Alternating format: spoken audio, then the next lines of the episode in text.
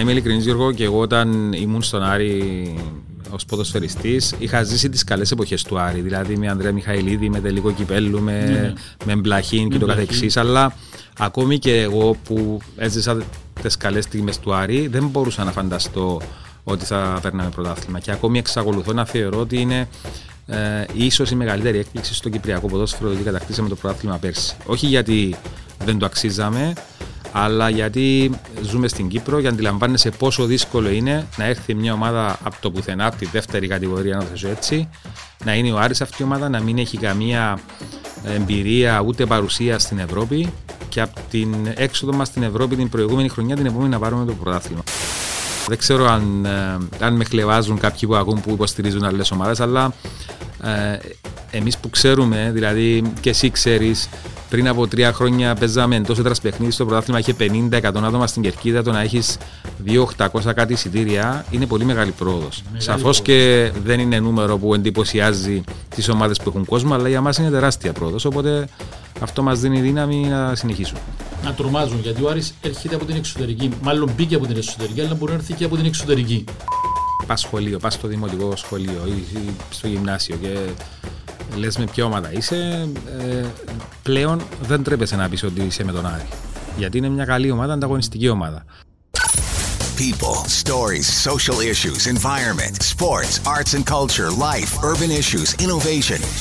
This is the L Air Uncut. Κυρίες και κύριοι, καλό σας μεσημέρι. Και πάλι μαζί εδώ στο LR Uncut, στο Limassol Today, σε μια εκπομπή έτσι Παρασκευή σήμερα.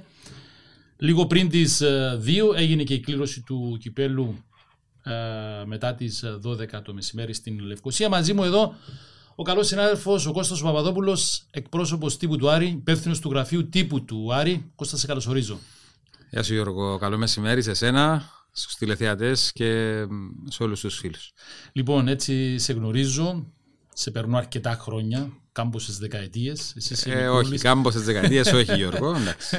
λοιπόν, ε, εδώ ο καλός φίλος ο Κωστάσο Παπαδόπουλος, ο οποίος ε, είναι υπεύθυνος του γραφείου τύπου του Άρη. Ε, Ένας μάχημος ε, συνάδελφος, αθλητικογράφος, με πολλές μεταδόσεις, με πολλή εμπειρία. Ήθελα έτσι να σε ρωτήσω καταρχάς, έπαιξες μπάλα και μπάλα στον Άρη. Ναι, ξεκίνησα από τον Άρη ε, από την ηλικία των 11-12 χρονών, έμεινα μέχρι τα 20. Στη συνέχεια αγωνίστηκα σε δύο ομάδες τρίτης κατηγορίας, την Απεπερεντρίου και στην ΑΕ Καθολικής. Και όταν αντιλήφθηκα, Γιώργο μου, ότι δεν θα γίνω επαγγελματίας ποδοσφαιριστής, πήγα να σπουδάσω αθλητική δημοσιογραφία. Λοιπόν, ό,τι καλύτερο, γιατί εντάξει, κάποια στιγμή πρέπει να αντιλαμβανόμαστε μέχρι που μπορούν να φτάσουν οι δυνατότητέ μας. Πρόλαβες όμως και αντιλήφθη ότι δεν μπορούσες να κάνεις μεγάλη καριέρα. Όμως έκανες και κάνει σπουδαία καριέρα σαν δημοσιογράφος, ακριβοδίκαιος πάντοτε. Ε, κρατάς σαν βασικές αρχές την τιμιότητα, το ευαγωνίζεστε, είτε είμαστε εκτός είτε εντός του γηπέδου. Ε, πολύ καλή δουλειά στον Άρη. Νιώθεις ότι είσαι στο στοιχείο σου. Εντάξει, άφησες πίσω μεταδόσεις που θα τις ήθελες πάρα πολύ, αλλά νομίζω ότι καλά είναι και στον Άρη, ειδικότερα τώρα που ήρθαν οι επιτυχίες. Μπορούμε να πούμε ότι είσαι γουρλής επειδή είσαι στον Άρη. Καταρχήν, ευχαριστώ πολύ για τα καλά σου λόγια, Γιώργο μου. Ξέρεις ότι η εκτίμηση είναι αμοιβαία. Γνωριζόμαστε πάρα πολλά χρόνια, όπως είπες και εσύ. Ε, αυτό που ε, αισθάνομαι στον Άρη είναι, θα έλεγα, οικία. Η λέξη είναι οικία γιατί ήταν η ομάδα των παιδικών μου χρόνων, η ομάδα που συμπαθούσα ανέκαθεν, που υποστήριζα. Mm-hmm. Αντιλαμβάνεσαι όταν είσαι μικρός, οι επιρροές σου για να επιλέξεις μια ομάδα είναι είτε οι γονείς σου, είτε αν σε αφήσουν ελεύθερο, από, κάπου από το σχολείο ή ναι. οτιδήποτε άλλο. Ναι, Εμένα ο μακαρίτης ο πατέρας μου δεν ασχολήθηκε ποτέ με το ποδόσφαιρο και όταν πήγα στον Άρη σε πολύ νεαρή ηλικία, επειδή είχαμε και ε, την επαφή με τους ποδοσφαιριστές της πρώτης ομάδας γνωρίζω ότι τότε υπήρχε ένα βοηθητικό γήπεδο εκεί στο Τσίριο, αυτό που υπάρχει και σήμερα, mm-hmm. και όλοι κάναμε προπόνηση εκεί. Οπότε είχαμε καθημερινή επαφή με τους ποδοσφαιριστές. Τότε πριν ακόμη μπει το χορτάρι. Ε, όχι, είχα προλάβει το χορτάρι εγώ. Είδες γι' αυτό ναι, σου ναι, λέω ναι. ότι σε περνάω μερικές δεκαετίες. ε, και αντιλαμβάνεσαι η καθημερινή τριβή και η επαφή με τους ποδοσφαιριστές της πρώτης ομάδας. Τους βλέπαμε όλοι σαν είδωλα. Το να μας ξέρουν με το ονόματά μας ήταν κάτι πολύ σπουδαίο για μας και γίναμε φίλοι του Άρη. Ναι. Οπότε αισθάνομαι πολύ α, άνετα και πολύ οικία στον χώρο που δραστηριοποιούμε τώρα στον Άρη.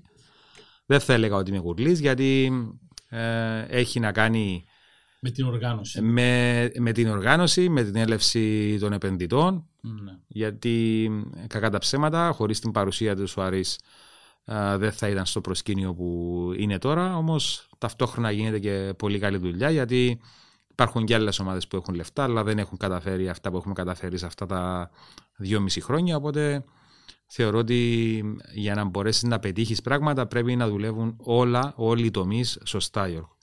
Εγώ θα έλεγα, θα συμπλήρωνω ότι δεν είναι μόνο οι επενδυτές. Είναι οι επενδυτές να έχουν δίπλα τους καλούς ανθρώπους, σωστούς ανθρώπους και χαίρομαι ιδιαίτερα που σε αυτό το πόστο είσαι εσύ γιατί σε γνωρίζω έτσι από μικρό όταν πρώτο ξεκινούσε. Ήμουνα στο Capital νομίζω, ε, ξεκίνησες από το Ράδιο Αστέρας, θυμάμαι έτσι τα πρώτα σου βήματα, έτρεχες, ήσουν ένας μάχημος δημοσιογράφος και νομίζω ότι οι επενδυτές του Άρη πρέπει να είναι τυχεροί που είσαι εκεί. Δεν το λέω για να σε κολακέψω γιατί είμαι ο άνθρωπος που μιλούσα πολλές φορές και παρεξηγούμε γιατί θέλω να τα λέω την ίδια ώρα. Ε, είναι και η οργάνωση, είναι το σωστό timing, αλλά ο Άρης γράφει την δική του ιστορία. Και για να ξεκινήσουμε έτσι την θεματολογία μας αυτή την ώρα, είναι Παρασκευή σήμερα, έγινε η κλήρωση πριν από λίγο, ήρθες κατευθείαν από τη Λευκοσία. Καλή κλήρωση με τον Εθνικό. Νομίζω ότι εκτός έδρας, αλλά όλα τα παιχνίδια χρειάζονται προσοχή. Πρέπει να πω ότι είναι καλύτερο γιατί εγώ τράβηξα τον μπαλάκι του Άρη. Α, εσύ το τράβηξες. ναι, και αν θες να σου αποκαλύψω κάτι άλλο, την ώρα της κλήρωσης καθόμουν δίπλα από τον Μάριο τον Μιτσίδη του Εθνικού Άχνας. ναι. Και εντάξει, ε, η επιλογή του Εθνικού ήταν ή μια ομάδα δεύτερης κατηγορίας από τις τέσσερις που υπήρχαν, ή αν θα έπεφτε κάποιος μεγάλος, να έπεφτε μια ομάδα με πολύ κόσμο για να έχουν έσοδα οι άνθρωποι. ναι, ναι. Ε, οπότε, όπως αντιλαμβάνεσαι, δεν τους πολύ άρεσε η κλήρωση του φίλου μου του Μάριου, αλλά εντάξει. Είναι... Εσύ είχατε την κλήρωση με το Αποέλ που εντάξει, αποκλειστήκατε από το Αποέλ στο mm-hmm. του κυπέλου, πήρατε το πρωτάθλημα. Νομίζω ότι είναι καλή κλήρωση στα αγωνιστικά μέτρα του Άρη. Βγήκε το μεγάλο ντέρπι Απόλλων ΑΕΛ. Από εκεί πέρα νομίζω στου ζυγισμένα παιχνίδια. Ε, να μιλήσουμε για το ψεσινό παιχνίδι. Μμμ. Ο Άρης ο οποίος αποκλείστηκε από μια ομάδα που την είδα και στην Πρεμιέρα, στην Πράγα. Νομίζω ότι ήταν ε, περίπου στους ίδιους ρυθμούς του Άρη, αλλά με περισσότερη ταχύτητα, περισσότερη ποιότητα η Σπάρτα Πράγας και ίσως και δίκαια. Ε, νομίζω ήρθε το ψεσινό αποτέλεσμα, έτσι μπορούμε να το πούμε. Αν και ο Άρης στάθηκε καλά, αλλά έγιναν αμυντικά λάθη. Εντάξει, θα πω το εξής, Γιώργο. Ε, θεωρώ ότι η προσπάθεια έγινε από τους παίκτες μας. Δηλαδή, ανεξαρτήτως του αποτελέσματος, δεν μπορεί κανείς να κατηγορήσει τους παίκτες ότι δεν προσπάθησαν. Τα έδωσαν όλα. Ναι, ναι. Όμως, σε αυτό το επίπεδο και το δια- είχαμε διαπιστώσει και σε προηγούμενα παιχνίδια, επειδή είναι πολύ ψηλό το επίπεδο, ό,τι λάθος κάνεις πληρώνεται. Ε, δεν είχαμε ούτε και την τύχη, για να είμαι ειλικρινής, σε όλα αυτά τα παιχνίδια, γιατί θυμάμαι τώρα το πρώτο τελευταίο παιχνίδι με την Rangers. Ήταν ένα παιχνίδι που προηγηθήκαμε, είχαμε πάρα πολύ καλή απόδοση, το είχαμε φέρει στα μέτρα μας. Ο αντίπαλος δεν έκανε ευκαιρίες. Είχαμε και ένα λάθος από τον Κάρολ, αν δεν κάνω λάθος, γλίστρισε. Έγινε τον γκολ. Ενώ προηγουμένως είχε χάσει σπουδαία ευκαιρία ο Άρης. Ναι. Ένα λεπτό Ε, προηγουμένως είχε χαθεί μεγάλη ευκαιρία. Δοκάρι νομίζω ήταν. Ναι, Δοκάρι. ακριβώς. Αυτό, αυτό είναι το επίπεδο, Γιώργο. Δηλαδή πρέπει να είσαι σε εκείνο το επίπεδο. Εάν, εάν δεν έχεις την ε, τύχη με το μέρος σου, γιατί χωρίς τύχη, ειδικά σε αυτό το επίπεδο, δεν πας πουθενά, ε, δεν μπορείς να προχωρήσεις. Και κάθε λάθος πληρώνεται. Εχθές βράδυ, μια κάθε την παλιά, ένα άγγιγμα της μπάλας και ο πολύ καλός τερματοφύλακα, ο Βαν Άλβες, δεν μπόρεσε να τη συγκρατήσει την μπάλα. Οπότε είναι αυτό που λες, είναι θέμα επίπεδου. Αλλά είστε ευχαριστημένοι από αυτή την πορεία. Μια μεγαλειώδης πορεία. Ο Άρης, ο οποίος κέρδισε πρωτάθλημα, ε, μπήκε στους ομίλους. Νομίζω ήταν ένα πολύ ευτυχισμένο ταξίδι. Ε, Προηγουμένως, διερωτήθηκε κατά πόσο ήμουν, είμαι γουρλής ή ήμουν γουρλής. Αλλά Ναι. η πραγματικότητα, Γιώργο, είναι ότι όλοι όσοι είναι στον Άρη τώρα, είτε εργάζονται, είτε οι φίλοι του Άρη που ε, παρακολουθούν τα παιχνίδια της ομάδας από κοντά, είναι, ε, θα έλεγα, η ευλογημένη γενιά. Γιατί γνωρίζεις πάρα πολύ καλά ε, πού ήταν ο Άρης τα προηγούμενα χρόνια. Ε, ήταν ε, εντελώς χαμένος. Ο, τελε- η τελευταία ομάδα της πόλης ε, ήταν μια ομάδα που δεν είχε ούτε κόσμο, ούτε προοπτική, ούτε τίποτα και τώρα οι φίλοι του Άρη ξαφνικά ε, παίζουμε, να βλέπουν την ομάδα να παίζει σε ομίλους του Europa League, να κατακτά πρωτάθλημα, να κατακτά Super Cup. Οπότε καταπληκτική εμπειρία, την οποία ναι. ίσως πριν δύο-τρία χρόνια δεν μπορούσε κανείς να την ορεινευτεί. Όσο αισιόδοξος κι αν ήσουν, είναι δύσκολο. Εγώ έζησα και τις καλές στιγμές του Άρη και με παικταράδε οι, οποίες, οι οποίοι παικτέ του Άρη θα μπορούσαν να έκαναν καριέρα στις καλύτερες ομάδες της Κύπρου. Ε... να πρωτοθυμηθώ; Όμως ο Άρης είχε αυτή την άδικη μοίρα να είναι ο τρίτος της πόλης, αλλά και να είναι ένας σασέρα από την πρώτη στη δεύτερη ναι, ναι. κατηγορία. Εντάξει, για να είμαι ειλικρινής, Γιώργο, και εγώ όταν ήμουν στον Άρη ως ποδοσφαιριστής, είχα ζήσει τις καλές εποχές του Άρη. Δηλαδή με Ανδρέα Μιχαηλίδη, με τελικό κυπέλου, με, ναι. με Μπλαχίν και το καθεξής. Αλλά ακόμη και εγώ που έζησα τις καλές στιγμές του Άρη, δεν μπορούσα να φανταστώ ότι θα παίρναμε πρωτάθλημα. Και ακόμη εξακολουθώ να θεωρώ ότι είναι ε, ίσως η μεγαλύτερη έκπληξη στο Κυπριακό ποδόσφαιρο ότι κατακτήσαμε το πρωτάθλημα πέρσι. Όχι γιατί δεν το αξίζαμε, αλλά γιατί ζούμε στην Κύπρο και αντιλαμβάνεσαι πόσο δύσκολο είναι να έρθει μια ομάδα από το πουθενά, από τη δεύτερη κατηγορία, να το θέσω έτσι, να είναι ο Άρης αυτή η ομάδα, να μην έχει καμία εμπειρία ούτε παρουσία στην Ευρώπη και από την έξοδο μας στην Ευρώπη την προηγούμενη χρονιά, την επόμενη να πάρουμε το πρωτάθλημα. Οπότε εξακολουθώ να πιστεύω ότι ήταν η πιο μεγάλη έκπληξη. Στην... Και είστε ευλογημένοι που είστε εκεί. Ακριβώς. Ευλογημένοι ακόμη και οι παλιοί οπαδοί που πρόλαβαν, γιατί εγώ ακριβώς. θυμάμαι Πολλούς που έφυγαν. Οι οποίοι έφυγαν πραγματικά. Με τον καημό. Ποιο να θυμηθώ, τον κύριο Αντωνάκη στα αποδητήρια. Ποιους άλλους να θυμηθώ, τον, τον ε, Μιχαηλίδη, τον Χριστάκη. Μιλούμε ανθρώπους που έχουν δώσει την ζωή τους στον Άρη, αλλά δεν πρόλαβαν. Πραγματικά μου σηκώνεται η τρίχα όταν αναφέρω αυτό το άτομα, γιατί τα έζησα έτσι πολύ έντονα. Όμως τώρα είναι ευλογία για τους κάθε ηλικίας φίλους του Άρη, αλλά και τους μικρούς που νιώθουν περήφανοι που αναφέρουν το όνομα του Άρη. Εντάξει, είναι, είναι δύο σκέλη. Ε, οι παλαιότεροι, Γιώργο, είναι αυτοί που το χαίρονται περισσότερο. Ναι. Γιατί ένας άνθρωπος, ένας φίλος του Άρη που είναι 60, 70, 80 χρόνων και αντιλαμβάνεσαι, είχε γίνει δύο ομάδες ότι ο Άρης είναι μια ομάδα. Άμα είναι στην πρώτη κατηγορία ήταν ευτυχισμένος. Άμα ήταν στη δεύτερη και πάλευε εκεί, εντάξει, ήταν το, το αναμενόμενο. Ε, αυτοί οι άνθρωποι είναι, είναι ακόμη πιο δύσκολο να πιστέψουν αυτά που έζησαν. Δηλαδή η χαρά τους είναι απερίγραπτη. Ε, απ' την άλλη, η νέα γενιά είναι αυτή που θέλουμε να προσελκύσουμε και είναι μέσα από τις επιτυχίες που μπορείς να κτίσεις, να μεγαλώσουμε τη βάση φιλάθλων, που είναι και ο στόχος μας και είναι το πιο δύσκολο κομμάτι, το πιο δύσκολο στοίχημα. Σε βάθος χρόνου όμως, ναι. μπορεί να επιτευχθεί αυτός ο στόχος. Ναι, αλλά θεωρώ ότι είναι μακράν το πιο δύσκολο ναι. στοίχημα που καλύτερα να κερδίσει αυτή η διοίκηση. Γιατί ακριβώς θέλεις και διάρκεια και σταθερότητα ναι. και ε, πολλά χρόνια για να μπορέσεις να το καταφέρεις. Και είναι πολύ πολύ δύσκολο. Έχετε εμπιστοσύνη όμως στον επενδυτή, έχετε εμπιστοσύνη στις δυνατότητές σας, στους ποδοσφαιριστές, γιατί έρχονται συνέχεια πολύ καλοί ποδοσφαιριστές. Οπότε νομίζω ότι ε, είναι θέμα χρόνου να αυξηθεί και ο κόσμος Βέβαια, εδώ να σου πω Κώστα ότι θυμάμαι έτσι στα πολύ καλά παιχνίδια του παρελθόντος του Άρη, ο κόσμος ήταν εκεί. Υπήρχε κόσμος. Δηλαδή, ε, θυμάμαι έτσι παιχνίδια της δεκαετίας του 90, του 2000, 2005, υπήρχε ο κόσμος. Υπήρχε αυτός ο πυρήνας. Τώρα αυξάνεται και νιώθει έτσι περηφάνεια, αισιοδοξία ότι έρχονται καλύτερες μέρες. Είναι και το νέο γήπεδο το οποίο προσφέρει σίγουρα καλύτερη ναι, θέαση, ναι, ναι. Ε, καλύτερη υποδομή, άλλο το τσίριο. Άλλο το γάσιο, άλλο το τσίριο, ακόμα ένα βήμα προς το καλύτερο, το ΑΜΕΓΑ.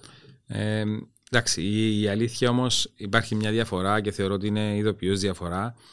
Τα παγιά τα χρόνια, Γιώργο μου, που δεκαετία του 80, του 90, ο κόσμος δεν είχε ε, τόσες πολλές ε, ευκαιρίες να παρακολουθήσει ποδόσφαιρο. Δηλαδή, εγώ θυμάμαι, γιατί τότε που ήμουν μικρός, ε, η εφηβική ομάδα έπαιζε στο κυρίως γήπεδο Θυμάσαι πριν τα παιχνίδια. Και 30, ναι. ξεκινούσε τα δεύτερα, ναι. 2,5-3, ε, ξεκινούσε όταν ήταν άλλες υπήρχε, υπήρχε πολλές φορές που είχε αρκετό κόσμο στις κερκίδες απλά για να δει τη δεύτερη ομάδα. Ναι, ναι, για να πάει νωρίς. Ενώ τώρα υπάρχουν τόσα πολλά παιχνίδια, τόσες πολλές επιλογές στην τηλεόραση να παρακολουθήσει. Δηλαδή, ε, αγγλικό, ισπανικό, γερμανικό, τα πάντα. Μπορείς να δεις τα πάντα. Είναι άθλος το να κρατήσεις τους δικούς σου οπαδούς να έρθουν να δουν τη συγκεκριμένη ναι. ώρα όπως ήταν το βραδινό στις 10, όπως είναι τα άλλα παιχνίδια στις 7, ε, αλλά τότε λες και εσύ δεν υπήρχαν άλλα παιχνίδια, δεν υπήρχαν άλλες επιλογές. Ναι, ναι, δεν ήταν εύκολο. Και εντάξει, λέμε ότι θέλουμε κόσμο και απαιτείται διάρκεια και σταθερότητα σε, για βάθος χρόνου, αλλά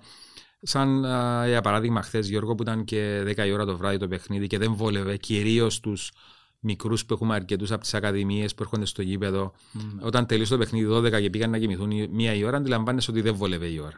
Όμως είχαμε 2.800 κάτι εισιτήρια χθες. Καλώ που, ε, και το λέω πολλές φορές και στα ραδιόφωνα. Δεν ξέρω αν, ε, αν με χλεβάζουν κάποιοι που ακούν που υποστηρίζουν άλλες ομάδες, αλλά ε, εμείς που ξέρουμε, δηλαδή και εσύ ξέρεις, πριν από τρία χρόνια παίζαμε τόσο έδρας παιχνίδι στο πρωτάθλημα, είχε 50-100 άτομα στην κερκίδα. Το να έχεις 2.800 κάτι εισιτήρια είναι πολύ μεγάλη πρόοδος. Σαφώς και δεν είναι νούμερο που εντυπωσιάζει τις ομάδες που έχουν κόσμο, αλλά για μας είναι τεράστια πρόοδος. Οπότε αυτό μας δίνει δύναμη να συνεχίσουν. Να τρομάζουν, γιατί ο Άρης έρχεται από την εξωτερική. Μάλλον μπήκε από την εσωτερική, αλλά μπορεί να έρθει και από την εξωτερική. Τώρα να δούμε. Λοιπόν, μείναμε στο παιχνίδι το ψεσινό. Έγιναν κάποια λάθη. Είπαμε για τις μικρές λεπτομέρειες που παίζουν τον δικό τους ρόλο για να κερδίσουν. Ε, μπορούσε για το κάτι παραπάνω σε αυτό τον όμιλο Άρης.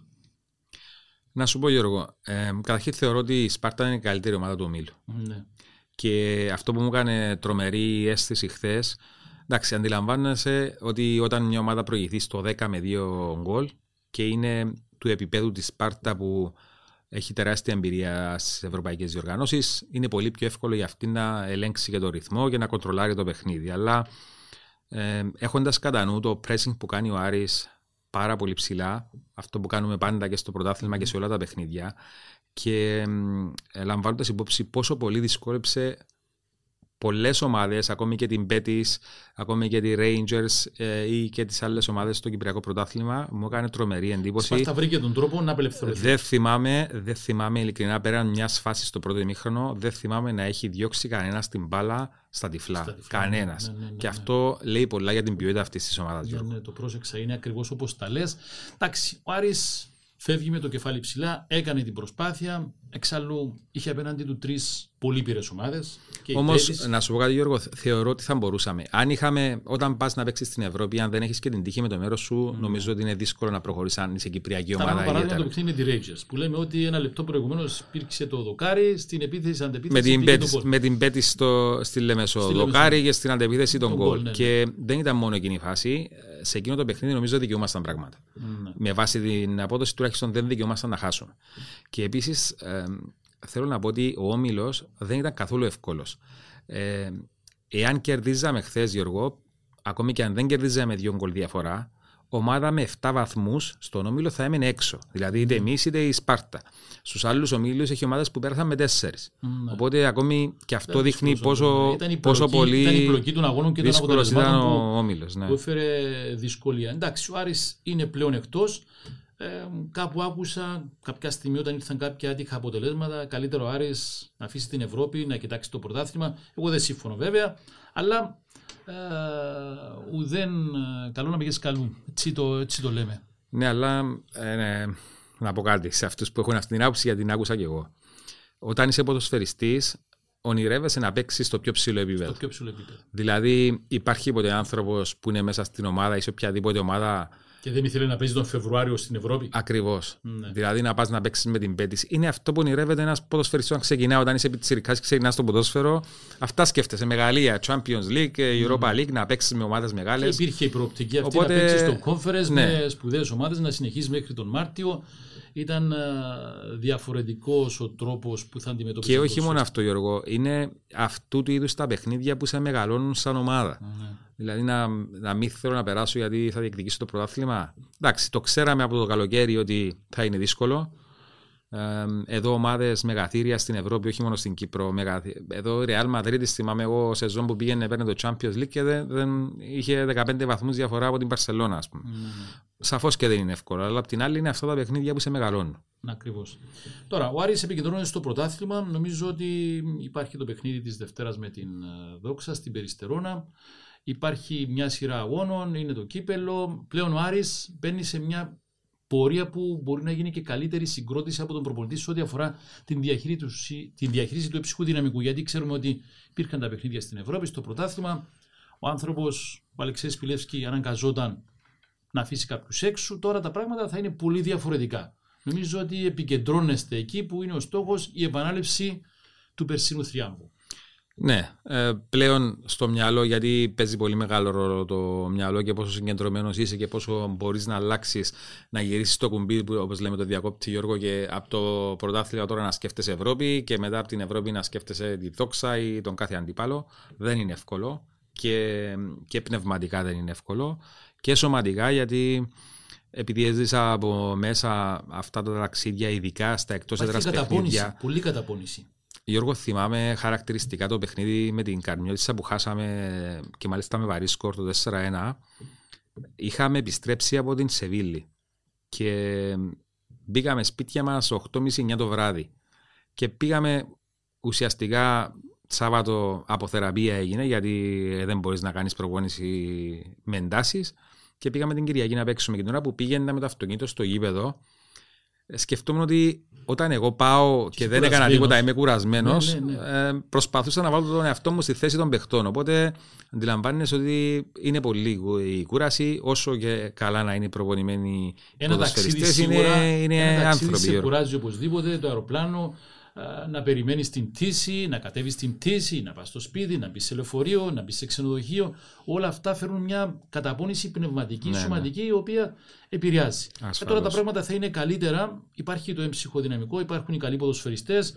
Ε, έρχονται τα δύσκολα παιχνίδια γιατί θεωρώ ότι όλοι οι αντίπαλοι του Άρη θα σας αντιμετωπίζουν σαν πρωταθλητές. Σας αντιμετωπίζουν σαν πρωταθλητές, ξέρουν την ποιότητα, θεωρούν ότι ο Άρης είναι μια εκ των δύο-τριών ομάδων που μπορεί να επαναλάβει την περσινή κατάκτηση του πρωταθλήματος. Πώς θεωρείς τώρα την κατάσταση, Και είναι, να σε διακόψω, ε, να σε προλάβω, είναι εύκολο ε, για την ψυχολογία των ποδοσφαιριστών που δίνεται παιχνίδι με την τελευταία ομάδα του βαθμολογικού πίνακα. Νομίζω είναι ωφέλιμο αυτό μετά τον αποκλεισμό. Μετά το σοκ του αποκλεισμού, να μην το πω σοκ, αλλά είναι ένας αποκλεισμός. Ναι, εντάξει, σίγουρα υπάρχει έτσι μια τουλάχιστον προσωρινή απογοήτευση από το αποτέλεσμα. Αλλά δεν συμμερίζομαι τόσο αυτή την άποψη με, τη, με τον τελευταίο, γιατί ε, είναι αυτά τα παιχνίδια που εγώ φοβάμαι περισσότερο. Ναι. ναι. Γιατί να σου πω το εξής, Γιώργο. Η δόξα είναι, έχει περάσει ένας γύρος και δεν έχει νίκη. Ε, θεωρώ ότι σε κάποια στιγμή θα αρχίσει να κερδίσει ή θα κάνει νίκες. Θα κάνει, ή θα κάνει νίκες, ναι. ναι. Ε, δεν θέλω σε καμιά περίπτωση. πάνω στον άλλο. Ακριβώς, ακριβώς. Γιατί σε κάποια στιγμή, όπως και να το δεις και στατιστικά να το δεις, θα πρέπει να κερδίσει. Ναι, ναι. Ε, και δεν είναι εύκολο το γήπεδο της δόξας. Ε, δεν προσφέρεται η μέρα, δεν θα έχει κόσμο πολύ. Είναι Δευτέρα. Είναι πρόκληση για, τον, για την δόξα. Ακριβώς. Είναι από τα παιχνίδια που η δόξα, αν χάσει, δεν θα της πήγα ένας τίποτε, μα γιατί έχασα από τον Άρη, mm. τη στιγμή που έχει και τόσες ήττες. Ε, είναι, να το θέσω έτσι απλά, είναι από τα παιχνίδια που έχεις πολλά να χάσεις και λίγα να κερδίσεις. Όλοι περιμένουν ότι θα κερδίσει, οπότε αν δεν είμαστε σοβαροί και αν το μυαλό μας δεν έχει επιστρέψει καθαρά 100% στο εγχώριο πρωτάθλημα, ε, ενδεχομένως και να έχουμε πρόβλημα. Οπότε θα πρέπει να είμαστε πάρα, πάρα πολύ σοβαροί για να μπορέσουμε να επιστρέψουμε με τον καλύτερο τρόπο και, τη, και το μυαλό μας και το, να στρέψουμε το, την ακίδα στο εγχώριο πρωτάθλημα και στο κύπελ. Τώρα, ε, έτσι μια κουβέντα για τον Αλεξέη Σπιλεύσκη, ο οποίος είναι ο άνθρωπος ο οποίος σε νεαρή ηλικία ανέλαβε, κατορθώνει και φέρνει επιτυχίες στον Άρη, έχει τις δικές του ιδιοτροπίες όπως τις έχουμε όλοι μας. Ο καθένας στην δουλειά του uh-huh. έχει τα συν και τα πλήν του. Ε, τον είδαμε και χθες βράδυ έτσι απογοητευμένο, αλλά η επόμενη μέρα μπορεί να μοιράσει και άλλες επιτυχίες για τον ίδιο τον προπονητή. Σχολίασε μας πώς είναι ο Αλεξέης Πιλεύσκη στις προπονήσεις αλλά και στα επίσημα παιχνίδια, που τον ζεις καθημερινά.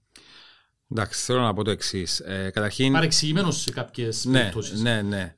Ε, όσον αφορά στη δουλειά, για να διαχωρίσω τα δύο, όσον αφορά στη δουλειά του, ε, είναι επαγγελματίας 100%. Ε, αφιερώνει πάρα πολλές ώρες την ημέρα. Δηλαδή, αν, αν υπήρχε τρόπος να κοιμάται στο γραφείο, θα το κάνει. Μελετάει και την κάθε λεπτομέρεια. Και την κάθε λεπτομέρεια. Ναι, ναι. Και αυτός και οι συνεργάτες του. Και γενικά είναι ένας προπονητής ο οποίος ε, έχει δώσει πράγματα πολλά στον Άρη. Έχει δώσει αυτή την νοοτροπία του νικητή Γιώργο. Γιατί όταν μιλάς μαζί του, είναι, όταν τον ακούει κάποιος να μιλά στις διασκέψεις και το καθεξής, εύκολα μπορεί να τον παρεξηγήσει ως αλαζόνα. Πάρα πολύ εύκολα με αυτά που λέει. Ε, το... Η ουσία όμως αυτό που λέει είναι ότι τα πιστεύει. Δηλαδή θεωρεί ότι η ομάδα του, νιώθει ότι η ομάδα του είναι καλύτερη και μπορεί να κερδίσει τον οποιονδήποτε.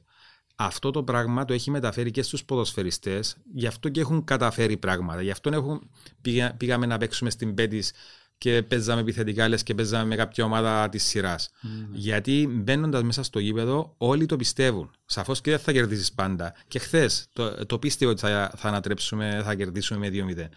Δεν σημαίνει ότι θα το καταφέρνεις πάντα, αλλά αυτή η νοοτροπία του να μπαίνω μέσα, να μην έχω κανένα φόβο για τον αντίπαλο και να πιστεύω ότι αν ακολουθήσω το πλάνο του προπονητή μου σωστά θα κερδίσω, είναι καθαρά δουλειά δική του.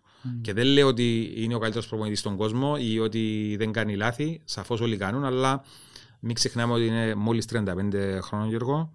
Έχει να επιδείξει πρωτάθλημα στο Καζακστάν με την Καϊράτ και με τον Άρη.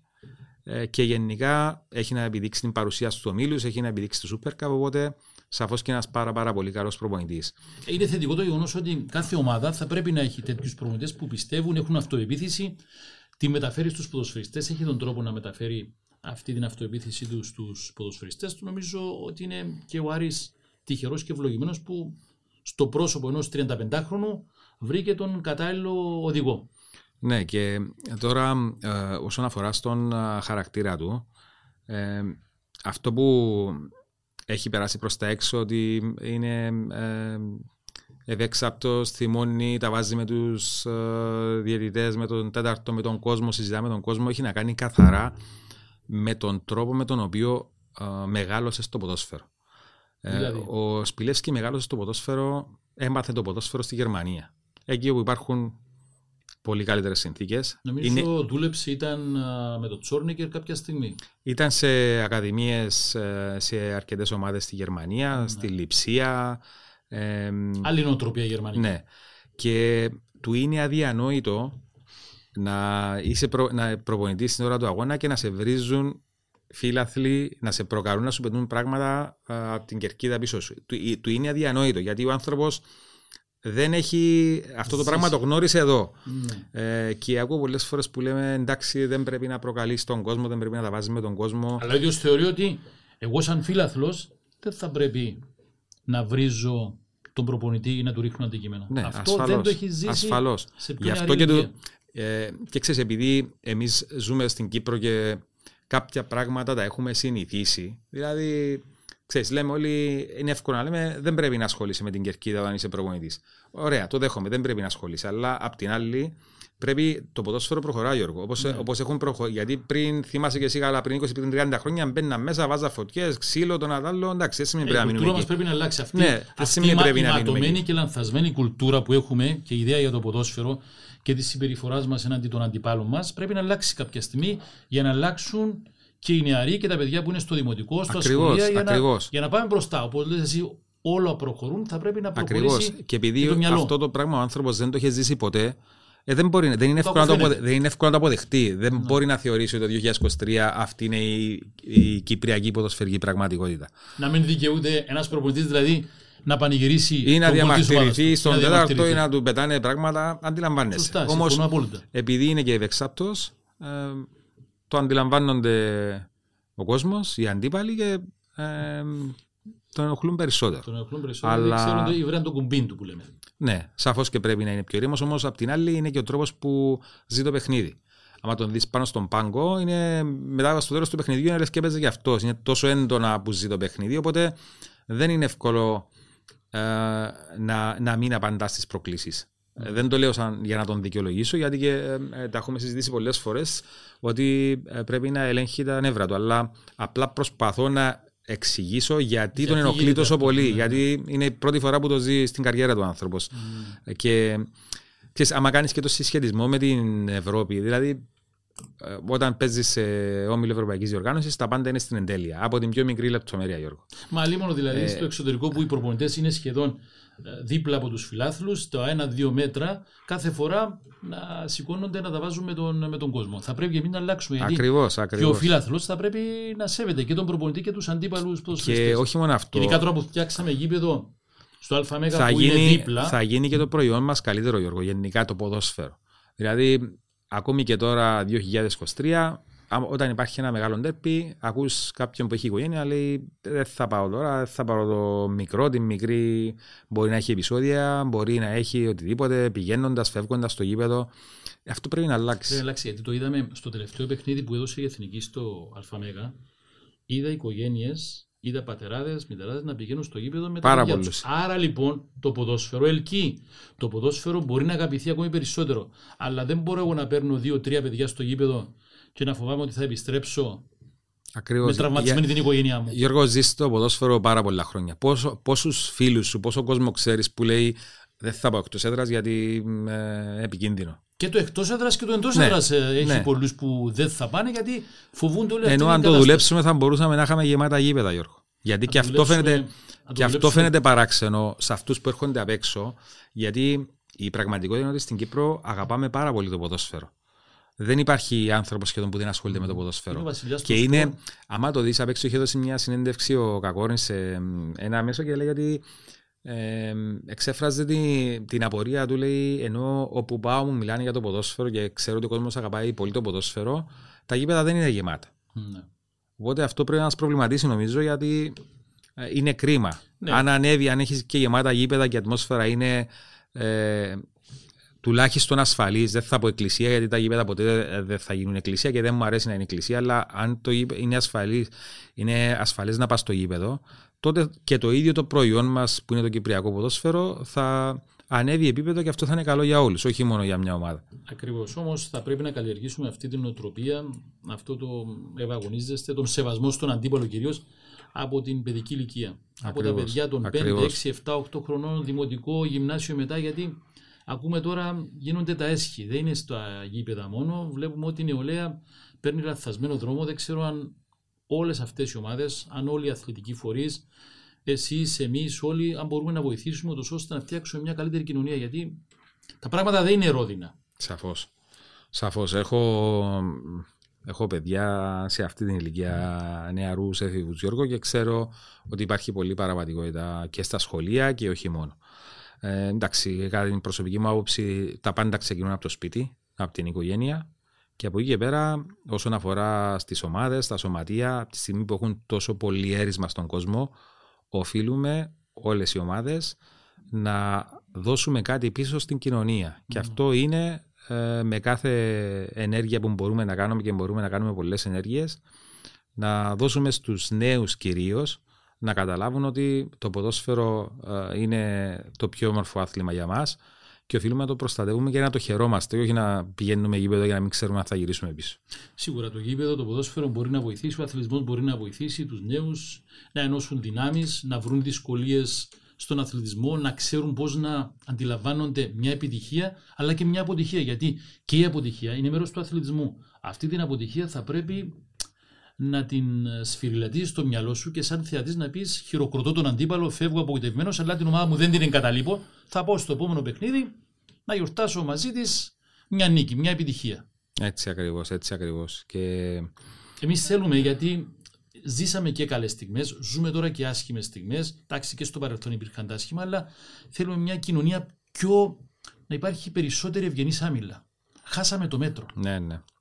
Και ε, νομίζω, Γιώργο, αυτό που μπορεί να έχει καταντήσει σαν φράση κλισέ, ότι ο αθλητισμός ε, κρατάει τα παιδιά μακριά από πολλά κακάλα, νομίζω ισχύει 100%. 100%. 100%. 100%. Και είναι πάρα πάρα πολύ σημαντικό. Γιατί Σου- τα παιδιά να τα στείλεις στις ακαδημίες θα μάθουν να ανταγωνίζονται, θα κάνουν φίλους, θα δεχτούν την νίκη, την ήττα, θα πέσουν κάτω, θα σηκωθούν, θα τσακωθούν, θα, μετά θα συμφιλειωθούν. Είναι όλα εκείνα τα στοιχεία τα οποία μπορούν να καλλιεργήσουν ένα καλό νέο.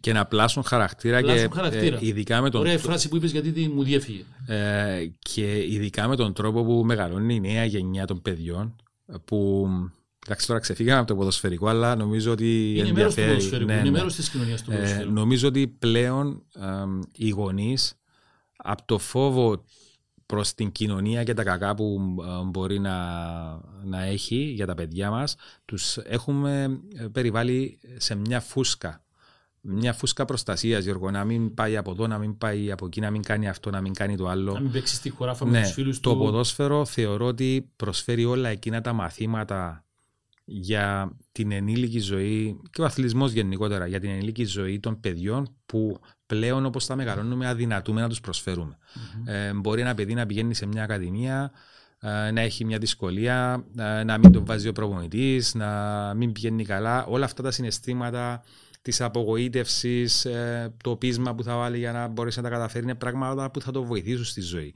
Γιατί βλέπω πολλά παιδιά, ξέρεις, κάνουμε τη σύγκριση με τότε που ήμασταν εμείς παιδιά, τώρα πει άλλες γενιές, άλλες ηλικίες, αλλά είναι πολύ πιο soft η κοινωνία των παιδιών που μεγαλώνουν με αυτή την αίσθηση έχω και νομίζω ότι ο αθλητισμός και το ποδόσφαιρο τους βοηθά να είναι ότι πιο κοντινό στην ενήλικη ζωή τους Γιώργου γιατί θα μάθουν ότι υπάρχει και η απογοήτευση και η χαρά και η νίκη και πολλές ήττες και ότι δεν πρέπει να τα παρατάς ποτέ.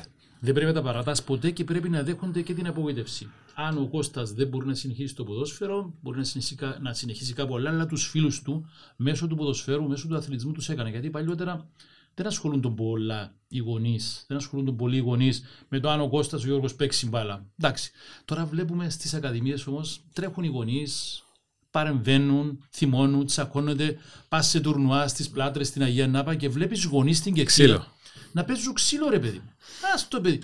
Είδα εγώ τουρνουά το περσίνο στις πλάτρες να παίζουν ωραία μπάλα, καταπληκτικά ταλέντα στα 9, 10, 11, 12 χρόνια τους και οι γονείς πάνω στην κερκίδα να παίζουν ξύλο να τσακώνονται. Άστε ρε τα παιδιά να παίξουν μπάλα.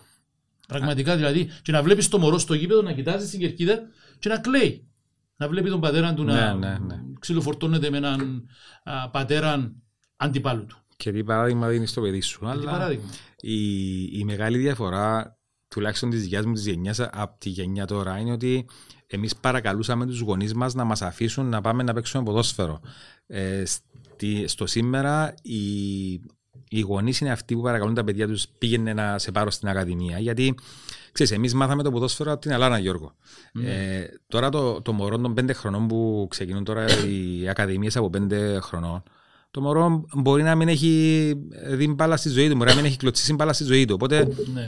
τον παίρνεις κάπου χωρίς να ξέρει το παιδί ε, τι, τι, θα, τι θα κάνει, αν του αρέσει ή αν θέλει. Απλά τον πάει, τον πάει γιο ο πατέρας που θα ήθελε το παιδί του να παίζει. Ενώ στα δικά μας τα χρόνια παρακαλούσαμε τους γονείς μας να μας αφήσουν να πάμε προπόνηση. Εγώ θυμάμαι μια περίπτωση. Ήμουνα στο Κάσιο προπόνηση. Έπρεπε να επιστρέψω πίσω στο σπίτι. Έμεινα να παίξω τόμπουλα. Ε, περίμενε με η μάνα μου για μέσα στα φώτα του συμβουλή με ένα σκουπό ξύλο. Πάω στο ποδήλατο και περίμενε με έναν καντούνι προηγουμένως για να δει πού ήμουν, πού βρισκόμουν. Ε, τώρα τα πράγματα έχουν αλλάξει σίγουρα. Ε, ναι, εννοείται. Ο Άρης τι μπορεί να κάνει πάνω σε αυτόν τον τομέα, ο επενδυτής ο οποίος βρίσκεται στην Κύπρο από το 16-17, ο επενδυτής του Άρη, τι μπορεί να κάνει για να βοηθήσει αυτή την νεολαία να βρει τον δρόμο του; Δηλαδή, ποιες εκδηλώσεις μπορεί ε, να κάνετε έτσι για να βοηθήσετε πάνω σε αυτόν τον τομέα; Εντάξει, η πραγματικότητα είναι ότι επιχειρείται μια πολύ μεγάλη προσπάθεια στις ακαδημίες. Ε, έχουμε περισσότερα από 2.000 παιδιά, Γιώργο, που είναι τεράστιος αριθμός πάρα πολλές ακαδημίες, το γνωρίζεις ε, και στη Λεμεσό και, ε, και στη Χειροκυρία τώρα και στη Λάρνακα. Υπάρχουν πολλά παιδιά. Στόχος είναι ε, να γυμνάζονται όλα τα παιδιά με τον ίδιο τρόπο, με το ίδιο στυλ προπόνησης και να τους περάσουμε τις ίδιες αρχές για το ποδόσφαιρο. Δεν θα παίξουν 2.000 παιδιά από ποδόσφαιρο, μπορεί να, μπορεί να παίξουν 3, μπορεί να παίξουν 5. Ε, όμως μέσα από αυτή τη διαδικασία ευελπιστούμε ότι θα βγάλουμε σωστούς φιλάθλους. Γιατί σωστούς το ποδόσφαιρο. Φιλάθλους, καλύτερους ανθρώπους, να καλλιεργήσουν ακριβώς, έτσι το πνεύμα του σώμα τους.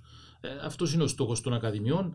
Εντάξει, ο Άρης μέσω των Ακαδημιών σίγουρα αποκτά και περισσότερους φίλους πλέον. Δηλαδή σε βάθος χρόνου αυτό που αναφέραμε προηγουμένως, ο Άρης αν συνεχίσει αυτή την καταπληκτική ανωδική του πορεία, σίγουρα θα αυξήσει και τον αριθμό των ε, φιλάθρων του. Γιατί από εκεί ξεκινάει η αγάπη, ναι. από την παιδική ηλικία. Ευελπιστείτε ότι αυτό γίνεται σιγά σιγά, καλλιεργείται ένα καινούργιο οπαδικό πνεύμα.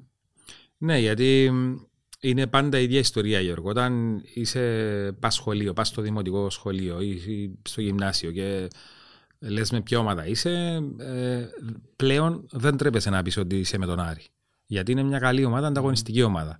Και ξέρουμε ότι επιδρά πολύ το τι λένε οι φίλοι σου, αν σε κοροϊδεύουν στο σχολείο ή το καθεξής. Οπότε Μπούλιν υπήρχε από τα παλιά χρόνια. Ναι. Αλλά ένα, Δεν- δεν ένα υπήρχε όρος. διαφορετικό μπούλιν όμως. Ναι. Εντάξει και γι' αυτό έχω άποψη ισχυρή, αλλά ε, πλέον οι μικροί είναι περήφανοι να λένε ότι είναι με τον Άρη. Δεν τρέπονται. Και θα σου φέρω για παράδειγμα. Ε, η δίδυμη, ε, ξέρεις ότι έχω δίδυμα αγοράκια. Να σου ζήσουν. Ναι. Ευχαριστώ. Έχω και μια κόρη, αλλά η δίδυμη είναι πιο μικρή. Ναι. Και όταν α, πήγαινα στο σχολείο, όταν δούλευα στη Prime και είχα να μεταδόσεις, με ρωτούσαν «Παπά, ποια ομάδα είσαι» Έλεγα με τον Άρη. Μου λένε «Είναι καλή ομάδα ο Άρης». Τους έλεγα «Πες μου, εντάξει, δεν είναι πολύ καλή ομάδα, δεύτερη κατηγορία». Μμ. Ε, Είναι γιατί- η ομάδα μου. Ναι, Ναι, γιατί ομάδα είσαι με μου. τον Άρη. Ε, λέ- τους έλεγα «Έπαιζα στον Άρη, συμπαθώ τον, είναι η ομάδα μου. ε, Ναι. να είμαστε και εμείς με τον Άρη. Λέω τους εντάξει αγάπες μου, να είστε με τον Άρη. Ε, να μας πάρεις να δούμε τον Άρη σε ένα παιχνίδι. Λέω εντάξει, όταν θα μπορώ να σας πάρω. Ε, ήταν μια Κυριακή, δεν είχα παιχνίδι στη Prime Tel. Και έπαιζε ο Άρης με το Θόηλα κατά μιας νομίζω. Παίρνω τους, στην κερκίδα περιπτώσει να σου πω 60-70 άτομα, έξερα ως Ναι. 65 ούτως 70. Ήταν οι ήδη που τον καιρό που έπαιζα εγώ ε, Ένα 15 λεξέ. χρόνια πιο μεγάλοι. Ξεκινά το παιχνίδι, ένα 0-2-0, 7-0 ο Άρης. Ε, γυρίζει ένας ο γιος μου, λέει μου, παπά πες μας ψέματα, είναι πολλά καλή ομάδα, έβαλε 7, λαλείς μας εσύ είναι καλή Είναι καλή ομάδα, ομάδα. να είμαστε με τον Άρη. Ναι, ναι. Λέω εγώ εντάξει, να είστε με τον Άρη. Ε, πήγε ένα σχολείο, λένε στην ομάδα, είσαι με τον Άρη. Ε, περιπέζαν τους. Πατάρι, ε, δεύτερη κατηγορία. Ξέρεις, ήταν πολλά μωρά, αν, αν ε, μπορούσαν να ξεχωρίσουν τη διαφορά της πρώτης με τη δεύτερη κατηγορία. Ε, όταν εμάθαν, ε, θα είμαστε με τον Άρη. Ε, τώρα όμως, Περήφανοι. ε, με τον Άρη, ναι. Ναι. Καμιά φορά όμως το παδικό συνέστημα δημιουργείται και από μια αποτυχία. Μπορεί να γίνει ο παδό μιας ομάδας ακόμη και όταν δεν πηγαίνει καλά. Δηλαδή, εντάξει, είναι. Μπορεί, μπορεί, αλλά νομίζω είναι πιο εύκολο να γίνεις ο φέρεις παδός μιας οπαδούς ομάδας όταν όταν, όταν έχεις κερδίζεις. Ναι. Τώρα, στο αγωνιστικό είμαστε μέσα του Δεκέμβρη. Έχουμε δεύτερη μεταγραφική περίοδο. Ο Άρης θα ενισχυθεί. Πήρατε τον α, μικρό Μάτισιτ. τον Πολωνό, τον Μάτισιτς. Έναν πολύ καλό ποδοσφαιριστή, ε, ο οποίος προορίζεται για βασικός. Είναι παίκτης ο οποίος μπορεί να παίξει άμεσα στην πρώτη ομάδα; Εντάξει, ε, επειδή είναι 19 ετών, δεν σημαίνει ότι δεν μπορεί να παίξει άμεσα, γιατί το έχουμε δείξει ότι έχουμε πολλούς Είδατε, σε τέτοια έχουμε ηλικία και που άλλους παίζουν. Ναι, δεκαεννιάριδες ναι. που τους είδαμε στον Άρη να επιβιώνουν. Ναι, ακριβώς. Και από τη στιγμή που το βιογραφικό του Γιώργου αλλά και το σκάουτινγκ που έγινε ε, έπεισαν τους ανθρώπους της ομάδας ότι αυτός ο παίκτης μας κάνει και ότι έχει ε, και προοπτική ε, μεταπόλησης και προοπτική, μεγάλη προοπτική να βελτιωθεί ακόμη περισσότερο. Ε, Θυμίζω ότι είναι διεθνής με όλες τις μικρές εθνικές ομάδες της Πολωνίας και είναι ενεργεία διεθνής με την κάτω των 21. Οπότε ε, αφού το έψαξαν καλά, τον έφεραν τον α, μικρό. Ναι, όταν προσαρμοστεί για να παίξει έργο, ναι. Έχουμε και άλλες μεταγραφές έτσι, οι οποίοι, μεταγραφές οι οποίες θα βοηθήσουν τον Σπιλεύσκι, τον Άρη, να ανέβει ακόμη επίπεδο, να διεκδικήσει και να επαναλάβει την κατάκτηση του τίτλου. Εντάξει, αυτή τη στιγμή που μιλάμε δεν υπάρχει καμία άλλη περίπτωση. Και ποιοι να φύγουν που τώρα; μας Το ερώτημα είναι απασχολεί. ποιοι, Ακριβώς, ποιοι θα ακριβώς. αποχωρήσουν; Γιατί ε, Ακριβώς. ένα πρόβλημα λένε όλες οι ομάδες θα φέρουμε παίκτες, αλλά στον Άρη ποιος θα αποχωρήσει; Ε, η μεταγραφική περίοδος Ιανουαρίου είναι πάρα, πάρα πολύ δύσκολη και το ξέρεις πολύ καλά από τα χρόνια της εμπειρίας σου, Γιώργο. Ναι. Ένα πολύ, πολύ μικρό ποσοστό μεταγραφών που Πετυχαίνει. γίνεται ναι, Μπορεί να πετύχει. ε, είναι επιτυχημένο. Οπότε σε καμιά περίπτωση δεν θα κάνουμε μεταγραφή για να πούμε ότι κάναμε. Αυτή τη στιγμή οι τραυματίες ποιοι είναι στον Άρη, οι οποίοι μπορεί να έχουν. Μόνο ο Έρικο Μποάκη, αλλά θεωρούμε ότι από τον Ιανουάριο θα Ναι. είναι αρχίσει η έτοιμος. αντίστροφη μέτρηση και να μην είναι έτοιμος. Ε, χρειαζόταν ε, τρεις μήνες, το πολύ τέσσερις, αλλά έχει περάσει ήδη ενάμιση μήνας μέχρι και τον Ιανουάριο, ενδεχομένως και να μπει στο γήπεδο. Οπότε δεν έχει τεθεί ε, κανένα τέτοιο θέμα για απομάκρυνση του Έρικ. Ε, τώρα, το άλλο ερώτημα το οποίο μπορεί να τεθεί σε σένα και στους ανθρώπους του Άρη είναι μπορούν να γίνουν μεταγραφές αν υπάρξει αποχώρηση. Γιατί έχουν Ναι. χτυπήσει την πόρτα σας για κάποιους ποδοσφαιριστές. Ε, υπάρχει κάποια πρόταση για ποδοσφαιριστή να αποχωρήσει, να γίνει μεταγραφή. Αυτή την ώρα που μιλάμε δεν υπάρχει κάτι συγκεκριμένο. Ε, ο Παμπίκα ήταν στο μικροσκόπιο αρκετών ομάδων. Ναι. από την Ευρώπη. Ε, αλλά αυτή τη στιγμή που μιλάμε δεν υπάρχει κάτι, κάποια πρόταση Γιώργο. Όμως, δεδομένα εάν φύγει κάποιος παίκτης με μεταγραφή, τότε θα πάρουμε άλλον για να καλύψουμε το κενό του. Διαφορετικά, ε, δεν θεωρώ ότι είναι και πάρα πολύ, συγκεντρώνει πάρα πολλές πιθανότητες να πάρουμε και άλλους ποδοσφαιριστές, γιατί είμαστε γεμάτοι με τον κατάλογο Α. Οπότε θα πρέπει να φύγει ξένος ή παίκτης καταλόγου Α για να φέρουμε άλλον. και δεν ε, είμαστε ικανοποιημένοι με τους ποδοσφαιριστές που υπάρχουν στο ρόστερ μας. Οπότε για την ώρα το θεωρώ πολύ πολύ δύσκολο να γίνει οποιαδήποτε άλλη κίνηση εάν δεν υπάρξει κάποια αποχώρηση. Τώρα έτσι πρόχειρα μου έρχεται στο μυαλό το 1988 ο Λεκ Μπλαχίν, πιο πριν ο Κοράνοφ, ο Κρός, ο Ντέιβιτ Κρός, κάποιοι ποδοσφαιριστές που είχαν καλή προϋπηρεσία στις ομάδες του εξωτερικού. Τώρα ο Αλεξάνδρ Κακόριν. Πώς τον βλέπεις, πώς τον ψυχαναλύεις τον ποδοσφαιριστή αυτός ο οποίος μπορούσε να παίζει σε μια ομάδα της Ευρώπης αλλά είναι στον Άρη ο οποίος μεγαλώνει σιγά σιγά. Εντάξει, είναι στον Άρη. Ε, καταρχήν ήρθε στον Άρη γιατί έχει προσωπική σχέση με τον ιδιοκτήτη. Οπότε διαφορετικά δεν νομίζω ότι θα mm. κοίταζε προς τη χώρα μας. Όμως από τη στιγμή που ήρθε Γιώργο, κακά τα ψέματα για τους ξένους, η Κύπρος μοιάζει με παράδεισο. Και είναι παράδεισο. Ασχέτως αν προσπαθούμε να τον καταστρέψουμε μόνοι μας, αυτό είναι άλλη κουβέντα. Τα λέει έτσι όμορφα. μόνοι μας μπορούμε να βγάλουμε τα μάτια μας να καταστρέψουμε αυτόν τον όμορφο παραδεισένιο τόπο. Ακριβώς. Ε, οπότε βρήκε πολύ καλές συνθήκες. Ε, είναι και, ο, ε, και γενικά ο Κύπριος είναι φιλόξενος άνθρωπος, ε, είναι έξω καρδιά, τον υποδέχθηκαν όλοι με τον καλύτερο τρόπο, τον αγαπούν, τον εκτιμούν, Ξε, περνά ωραία, περνά ωραία στην Κύπρο. Ωραία. Βρήκε μια ομάδα που είναι ανταγωνιστική, που το σέβονται όλοι, οπότε ε, είναι και στα 32 του σχεδόν, οπότε αντιλαμβάνεται και αυτός ότι δεν έχει πολλά χρόνια καριέρας μπροστά του και από τη στιγμή που χαίρεται το ποδόσφαιρο, γιατί είναι στο σημείο που θέλει να απολαμβάνει το ποδόσφαιρο. το οικονομικό του δεν είναι σαν. Ε, δεν το έχει. Το έχει επιλύσει, να το θέσω έτσι, με τα προηγούμενα συμβόλαια που είχε κάνει. Οπότε, Οπότε και τη ζωή και το, ζητού, το ζητούμενο για αυτόν, το πρώτο ζητούμενο είναι να περνά καλά αυτός και η οικογένειά του και να απολαμβάνει αυτό που κάνει. Αυτά τα πράγματα α, του τα παρέχουμε στην Κύπρο και στον Άρη και γι' αυτό είναι πολύ χαρούμενος που είναι εδώ. Ωραία. Κώστα, σε ευχαριστώ πάρα πολύ. Ήταν πολύ ευχαριστή συνομιλία. Θα μπορούσαμε να μιλούμε και για άλλες ώρες, αλλά νομίζω. Πήγε είπαμε πολύ αρκετά. Γρήγορα, έχεις δίκιο. Είπαμε αρκετά. Σε ευχαριστώ πολύ που, ήταν εδώ, που ήσουν εδώ μαζί μου. Ήταν ιδιαίτερη χαρά. Ξέρω τους αγώνες που έκανες και παλαιότερα. Σαν μάχημος δημοσιογράφος, τώρα νομίζω περνάς καλά και στον Άρη και είναι ευλογία και για τον Άρη που σε έχει κοντά του. Είναι από τις ομάδες που είναι τυχερές που έχουν ανθρώπους που παλεύουν αυτή τη δουλειά που κάνεις. Να σε ευχαριστήσω και πάλι. Σου εύχομαι ό,τι καλύτερο και επαγγελματικά και οικογενειακά. Ευχαριστώ πολύ Γιώργο μου για την πρόσκληση, για τα καλά σου λόγια. Πάντα στη διάθεση σου, τα χαρά μου να έρθω να τα πούμε. Γνωριζόμαστε πάρα πολλά χρόνια, αλλά είναι η πρώτη φορά που κάνουμε κάτι τέτοιο, οπότε η χαρά ήταν δικιά μου. Ε, να σου ευχηθώ καλή επιτυχία σε αυτό το κομμάτι της ε, επαγγελματικής σου καριέρας και ό,τι καλύτερο και σε σένα. Λοιπόν, ευχαριστώ πολύ. Κυρίες και κύριοι, αυτά είχαμε με τον uh, υπεύθυνο του γραφείου τύπου του Άρη, τον αγαπητό Κώστα Παπαδόπουλο. Να είστε όλοι καλά, καλή συνέχεια, καλά να περνάτε. This is the L Air Uncut.